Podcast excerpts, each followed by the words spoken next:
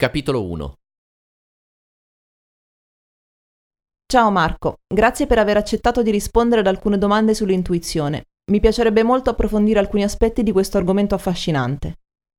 Parlare di intuizione e divulgare attraverso questo libro informazioni normalmente riservate mi diverte molto e mi offre la possibilità di condividere un lungo viaggio che ha portato alla mia vita molta meraviglia. Inizio con il chiederti, cos'è l'intuizione esattamente? L'intuizione è la facoltà attraverso la quale possiamo attingere informazioni che risiedono in una dimensione di tempo e di spazio differente rispetto a quella in cui ci troviamo attualmente. È l'abilità che ci consente di percepire al di là dei cinque sensi e la possibilità di accedere in maniera non lineare al passato o al futuro. L'intuizione è la figura complementare alla razionalità, il completamento perfetto del pensiero logico. Cosa intendi con andare al di là dei cinque sensi?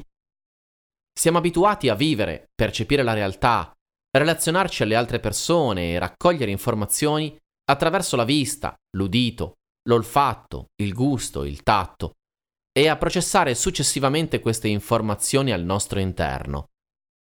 L'intuizione è il cosiddetto sesto senso, un canale che molte persone utilizzano, anche se non sanno esattamente cosa sia e come funzioni. Spesso ignoriamo alcune strane percezioni che giungono alla nostra mente, rifiutiamo una spiegazione concreta alla loro presenza. Quando queste informazioni trovano corrispondenza con gli eventi reali, etichettiamo l'accaduto come casualità.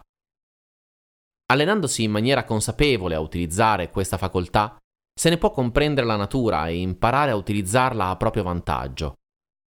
Potremmo usare come sinonimi di intuizione le parole chiaroveggenza e chiaroudienza, termini che ritroviamo nelle antiche scuole esoteriche, in numerose filosofie o religioni, e che affondano il loro significato nella natura stessa dell'uomo. Questo è un aspetto importante che tengo molto a sottolineare. Quando parliamo di intuizione, chiaroveggenza o percezioni extrasensoriali, facciamo riferimento a una parte della natura di ogni essere umano, a una possibilità a disposizione di ogni persona.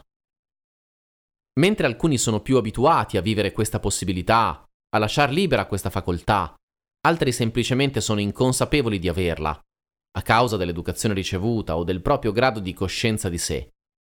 Quindi mi stai dicendo che l'intuizione è alla portata di tutti, Oppure ci sono persone particolarmente dotate, che nascono con questo dono. Si tratta realmente di una cosa che si può sviluppare? Mi viene in mente la frase, questo è il mio carattere, io sono fatto così, molto spesso pronunciata per giustificare la presenza o la mancanza di un determinato tratto del proprio essere. Le persone che non riconoscono in sé questa facoltà difficilmente accettano di poterla sviluppare. Non è facile distinguere ciò che ci caratterizza dalla nascita rispetto a ciò che apprendiamo successivamente ciò che appartiene alla nostra natura da sempre, rispetto a ciò che diveniamo crescendo e ricevendo un'educazione. Come sappiamo, la nostra personalità e il nostro carattere si sviluppano sin dai primi anni di vita e vengono influenzati dalle esperienze emozionalmente significative che ci accadono. Osservando con attenzione bambini di 3 o 4 anni, notiamo comportamenti ai nostri occhi singolari in merito alla percezione della realtà intorno a loro. Quanti parlano con amici immaginari, per esempio? Se guardiamo invece un adolescente o un giovane adulto, determinati comportamenti sono andati fondamentalmente persi. L'educazione che riceviamo e che dovremmo chiamare più propriamente condizionamento consente di lasciar liberi alcuni tratti del nostro essere rispetto ad altri. Nell'ultimo decennio l'epigenetica ha spiegato molto bene come i nostri stessi geni possano essere attivati o disattivati da condizioni ambientali ed emotive. Non è tanto importante quindi se una caratteristica genetica sia presente o meno, piuttosto è fondamentale notare se viene attivata o rimane inespressa. Oltre alle predisposizioni e alle manifestazioni genetiche, il nostro cervello accresce le aree che utilizziamo di più e la nostra mente usa gli schemi e i processi cognitivi ai quali ci abituiamo maggiormente.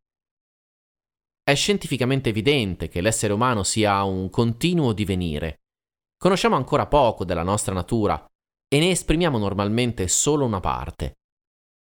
L'intuizione non è collegata alla parte logica e razionale del cervello, bensì a quella creativa.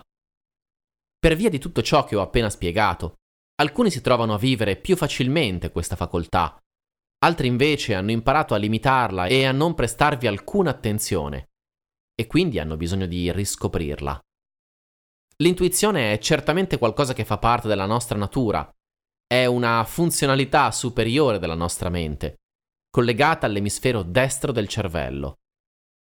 Riconoscere la cosiddetta dominanza degli emisferi è importante per comprendere perché alcune persone siano apparentemente più intuitive di altre.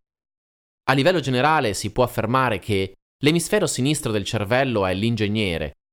Oltre a essere specializzato nei processi linguistici, è maggiormente competente in quelli sequenziali e nella percezione e gestione degli eventi che si susseguono nel tempo, come ad esempio la concatenazione logica del pensiero. In altri termini, il cervello ingegnere è maggiormente qualificato nella percezione analitica della realtà.